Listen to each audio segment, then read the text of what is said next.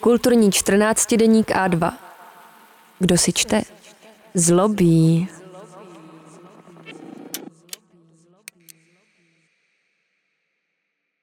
Lukáš Rychecký Možnosti kyseliny LSD, revoluce a druhý příchod psychedelik. Dostal jsem strach, že se úplně zblázním. Ocitl jsem se v jiném světě, na jiném místě, v jiné době.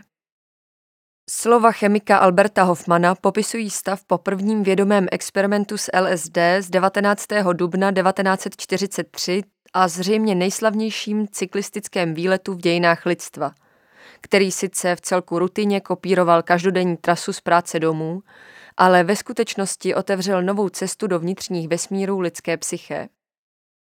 Psychonautika měla do 20 let, hlavně díky LSD, zažít svůj pomyslný pík a málo kdo z psychedelických pionýrů předvídal, že brzy po něm přijde i prudký pád. Celá země bude do 15 let na LSD. Zvěstoval kontrakulturní velekněz Timothy Leary ještě v roce 1967, tedy v době, kdy už tato substance byla v USA na seznamu zakázaných látek. V moderních dějinách bychom těžko hledali látku měnící vědomí, do níž by vkládali takové naděje lidé naprosto odlišných zájmů jako je tomu v případě 25. derivátu kyseliny lysergové. Zmocnit se její síly chtěli jak ti, kdo systém zosobňovali, tak ti, co chápali LSD jako antisystémovou zbraň hromadného prozření. Nikoli náhodou byla kyselina, kterou Hoffman syntetizoval při hledání hemostatického léku pro porodní účely, přirovnána Aldosem Huxleym k objevu DNA a k rozbití atomu. Zatímco ale pokroky v genetice i zkoumání jádra k vědeckým revolucím opravdu vedly, i když to nevždy bylo ke všeobecnému prospěchu, psychedelická revoluce se ukázala být zacyklenou spirálou, která v případě kontrakultury sice nejdříve s úspěchem rozpustila vlastní ego, ale pak i samu sebe. Antiestablishmentové hnutí navíc nepřímo a nechtěně přispělo k tomu, že se naprostá většina experimentů takřka všude po světě nadlouho zastavila. Obrození terapie se substancí, v níž LSD už často nemusí hrát hlavní roli, zažíváme právě nyní. A platí to i pro Česko, jež se v posledních letech vrací k výzkumům, které zde probíhaly o pár let déle než ve zbytku světa.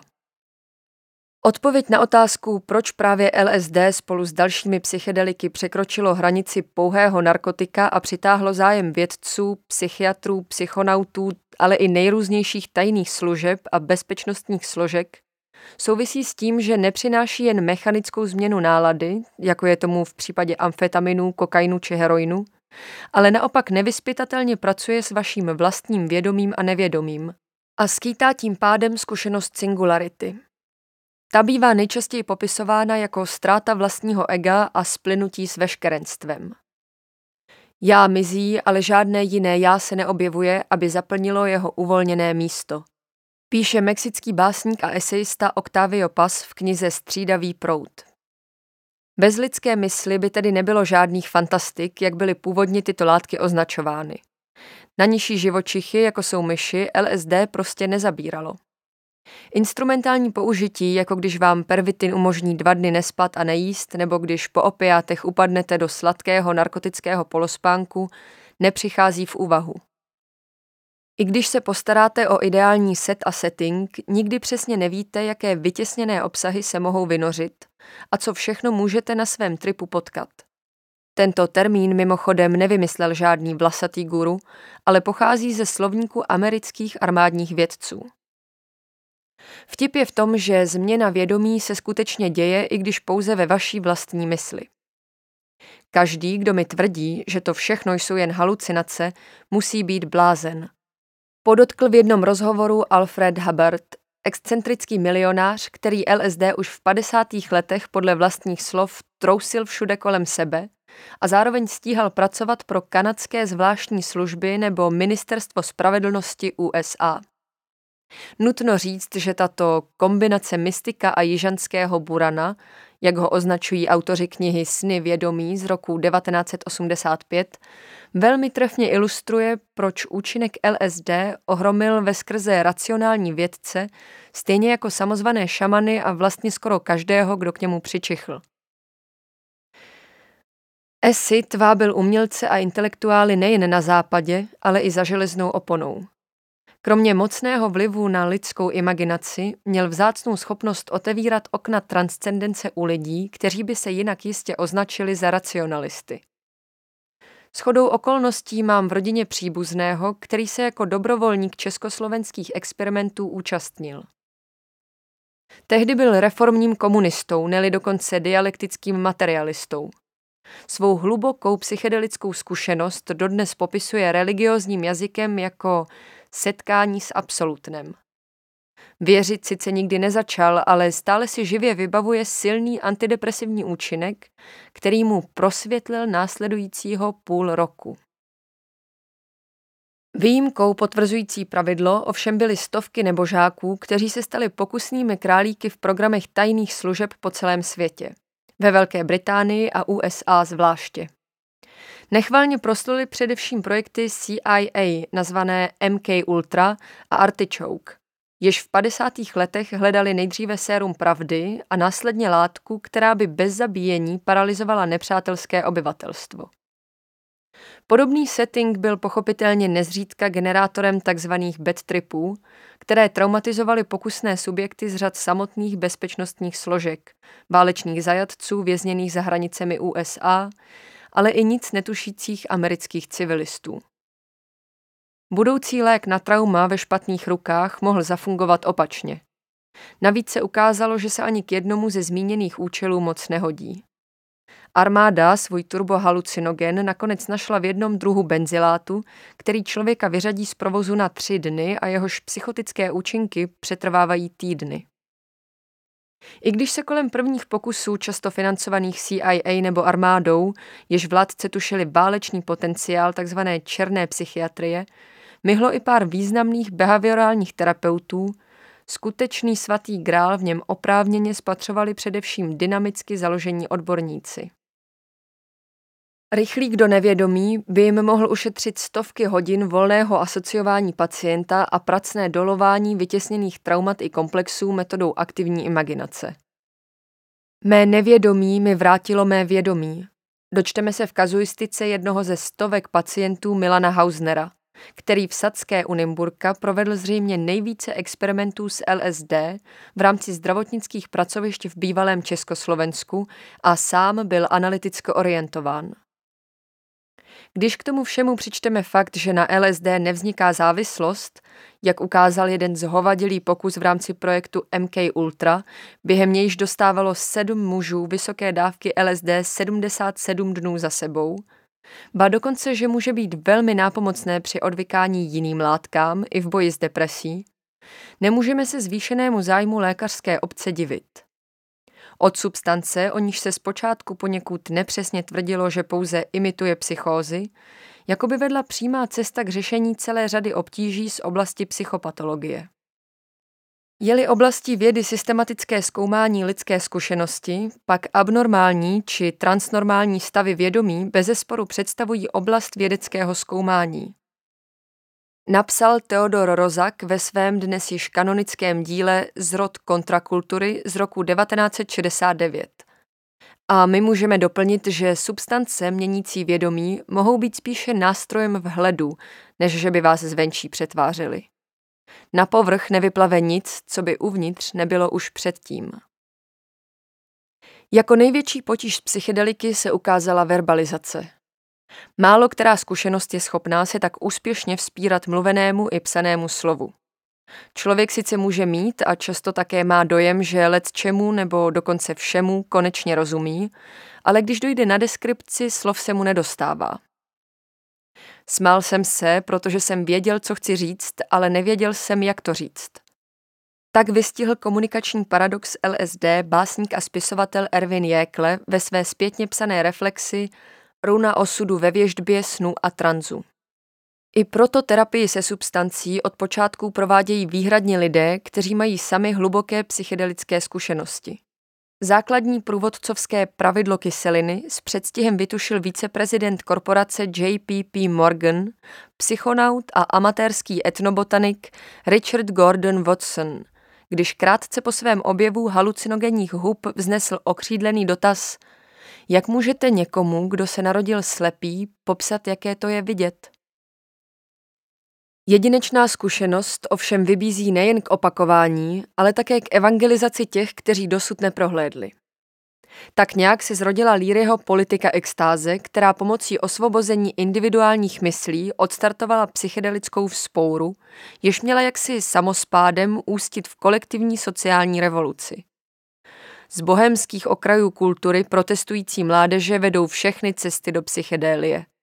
Napsal k tomu Rozak, jenž ve zrodu kontrakultury podrobil hnutí, k němuž jinak choval sympatie, poměrně tvrdé kritice. Misionářský rozměr psychedelik je očividný.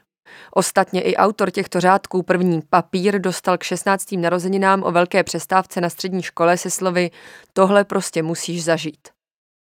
Zkušenost singularity má tak univerzální efekt, až se v 60. letech mohlo zdát, že vyhnout se aspoň částečné víře ve schopnost LSD změnit svět šlo jen v případě, že jste si ho zkrátka nedali. Výčet umělců, spisovatelů, vědců a intelektuálů, kteří se stali hlasateli psychedelické revoluce, totiž nebere konce. Dokonce ani vynálezce LSD Hoffman, jenž se v košili a kravatě nijak nepodobal excentrickým hippies, kteří k němu vzhlíželi s nábožnou úctou, nikdy nepřestal být psychonautem. Po objevu LSD provedl úspěšnou syntézu psilocybínu a psilocinu a následně určil, že psychoaktivní látkou uvnitř semen jednoho druhu svlačce je amid kyseliny lysergové. Jako správný vědec všechny substance samozřejmě nejdříve aplikoval sám sobě.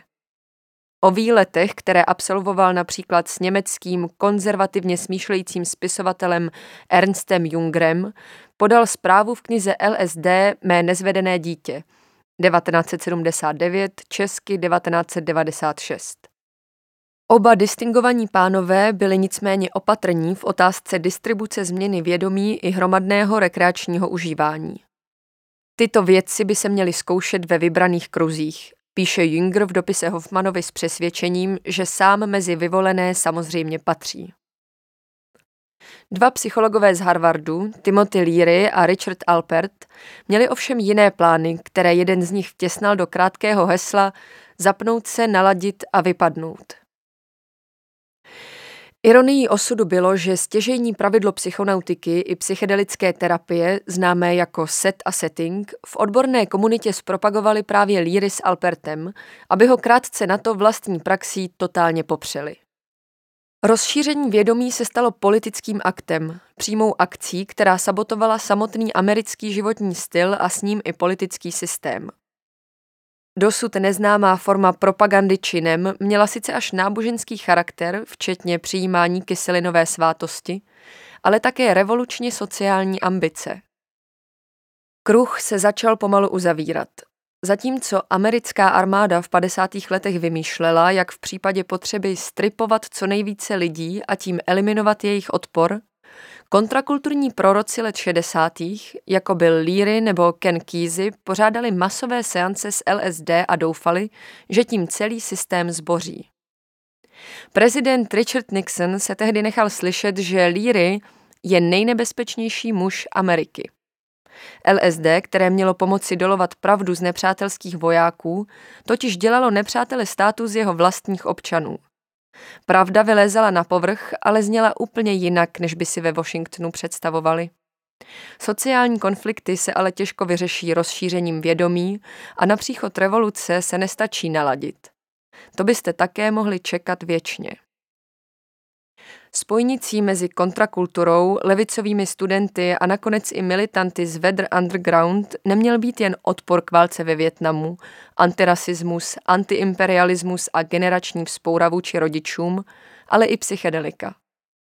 Směřovat radikálně levicovou teorii i praxi s mysticko-spirituálním hedonismem pod vlivem halucinogenů se ovšem ukázalo jako nadlidský úkol – Radikálové z Weather Underground se dostali maximálně k tomu, že na svých schůzích podávali LSD v očekávání, že případní policejní agenti se následně prozradí sami.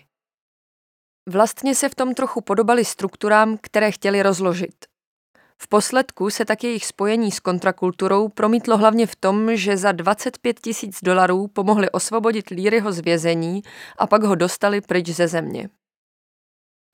V rámci americké revolty 60. let ale přece jen existoval proud, který politický program ani emancipační strategii nehodlal vyměnit za duchovní růst a extatické stavy.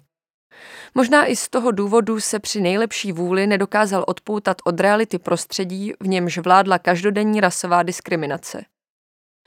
Hnutí Black Power zůstalo nohama na zemi a ještě v roce 1971, kdy už psychedelické vzpouře zvonil umíráček, adresovalo jménem Černých panterů lidem z Weather Underground otevřený dopis, v němž se lakonicky konstatuje, že tráva a psychedelické drogy nejsou zbraní revoluce. Zbytek příběhu je všeobecně znám. Psychedelická revoluce požrala své děti, z kterých v řadě případů učinila pragmatické dospělé, jimž o mnoho let později Slavoj Žižek přiškl výsměšné označení liberální komunisté. Sen o psychedelické svobodě, která jako virus nakazí zbytek populace, se rozplynul a z LSD se stal pouze ilegální prostředek, jenž mohl stimulovat mozek k vyšším individuálním výkonům v rámci kapitalistické soutěže. Chytrá droga, která vám pomůže vymyslet třeba počítač Apple. V lepším případě pak prostředek individuace a sebepoznání. Rozpuštěné ego se vrátilo v plné síle, v některých případech dokonce zbytnělo a psychedelické osvícení se spářilo s marketingem. Dveře k vnitřní i vnější revoluci se zase zabouchly. Druhou psychedelickou revoluci sledujeme v současnosti. Neodehrává se už na ulici, ale v psychiatrických a psychologických pracovištích, kterým bylo umožněno, aby se po celosvětovém zákazu vrátili k práci, již byly nuceny přerušit v roce 1971 kvůli Mezinárodní umluvě o drogách a léčivech. Už nejde v první řadě o to změnit svět, ale pomoci klientům a pacientům. Pokud to zároveň ovlivní potřebnou reformu psychiatrie, jen dobře. I tahle revoluce se počítá. V něčem jako by se vracelo všechno znovu na začátek. V některých amerických státech už například došlo k legislativní dekriminalizaci psychedelik, pokud jsou užívána pod dohledem licencovaných pracovišť. V Coloradu by dokonce od roku 2024 mělo být možné pro vlastní potřebu získávat, držet a sdílet pět psychedelických látek. Psilocybin, psilocin, DMT, ibogain a meskalin. Oregon už v roce 2020 jako první americký stát legalizoval psilocybin pro lékařské účely. Nyní tam dochází i k dekriminalizaci osobního užívání LSD a dalších látek, za jejichž držení vám hrozí na nejvýš pokuta 100 dolarů. V minulosti jste mohli skončit až na 20 let ve vězení. A v Česku na desítkách kartonů nespracovaného osobního fondu psychiatra Milana Hausnera se přes 50 let usazuje prach v depozitáři Akademie věd. Ale zároveň už běží nové experimenty. S LSD se sice oficiálně nepracuje, ale v Národním ústavu duševního zdraví už proběhly výzkumy s psilocybinem a ketaminem. Druhou jmenovanou látku si dnes dokonce můžete pořídit na předpis ve formě nasálního spreje pod tajnosnubným názvem Spravato, na jehož reklamním letáku kráčí optimisticky naladěná mladá žena vstříc životu bez deprese. Psychedelická klinika Psion zase nabízí ketaminem asistovanou psychoterapii. Léčiva vykázaná z medicínské oblasti duševního zdraví se tak konečně dostávají k prvním potřebným.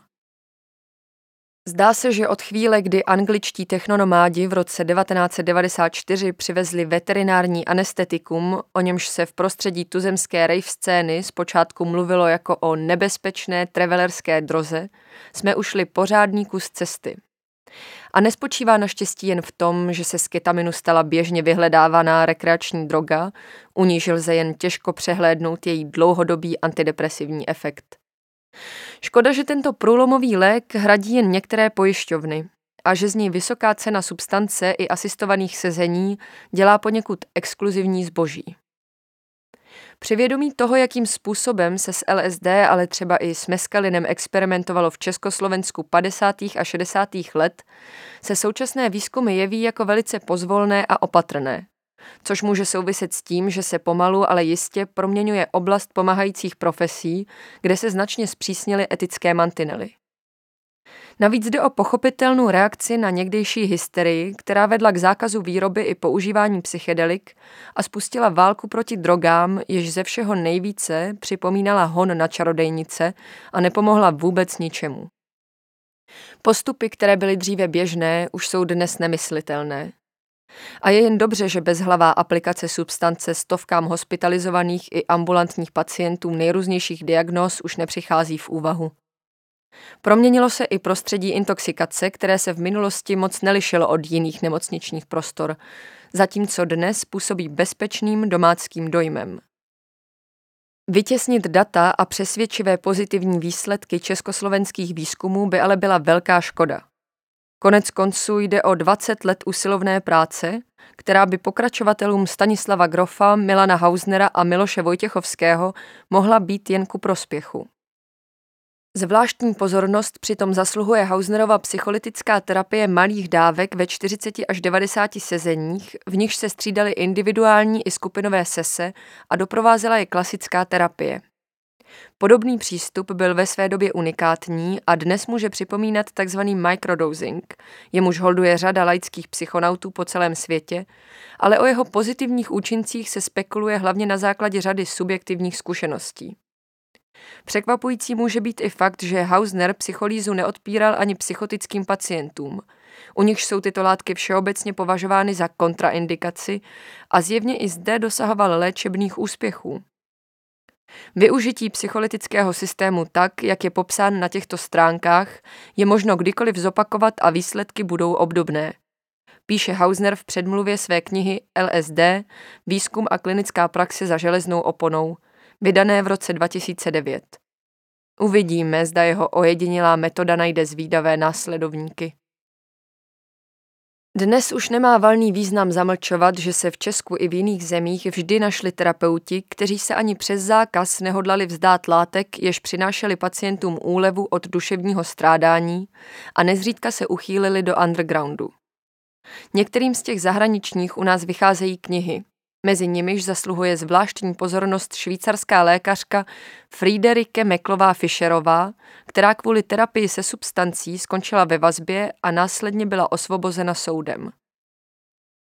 O terapeutech, kteří riskují pověst i kriminalizaci, se zvláště v psychonautských kruzích šuškalo dlouhá léta.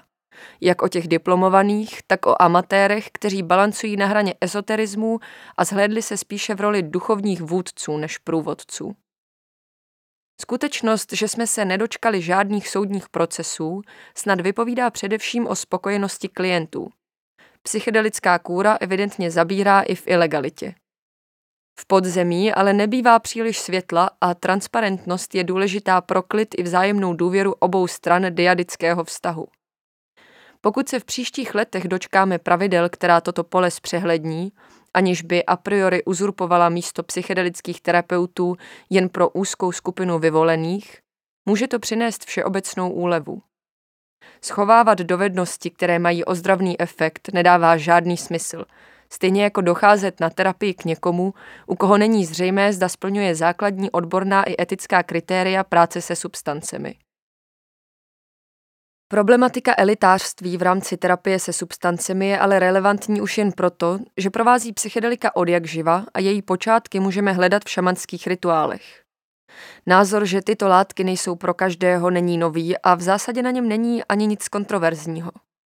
Kolísání mezi elitářstvím a rovnostářstvím ve věci změn vědomí otevírá řadu palčivých otázek, na něž neexistují jednoduché odpovědi.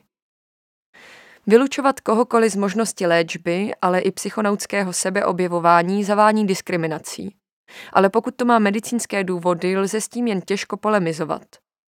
Horší je, když i někteří zkušení terapeuti, včetně Stanislava Grofa, razí myšlenku, že hlubinné zkoumání lidského vědomí náleží hlavně intelektuálům v čele s umělci a vědci, nebo když průkopník neoficiálního hnutí psychedelické terapie, skrývající se pod přezdívkou tajný náčelník dovozuje, že zkušenost změny vědomí má smysl jen u nábožensky a duchovně založených jedinců.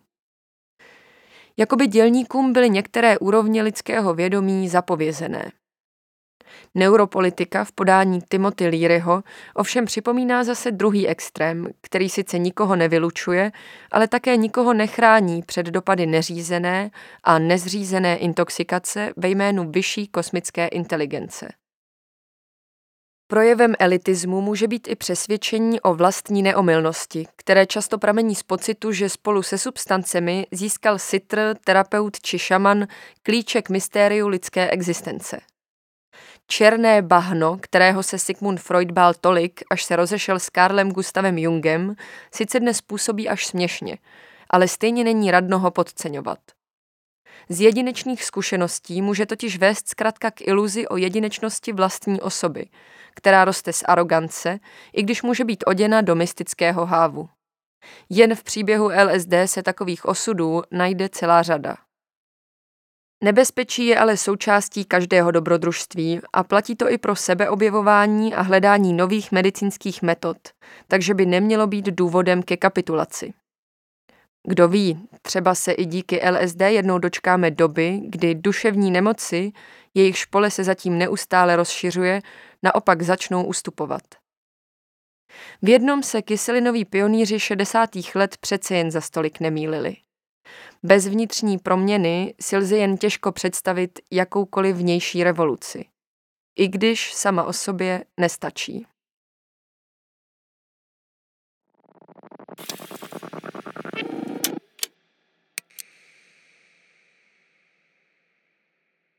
Líbí se vám audioverze našich textů? Nebojte se do A2 i začíst.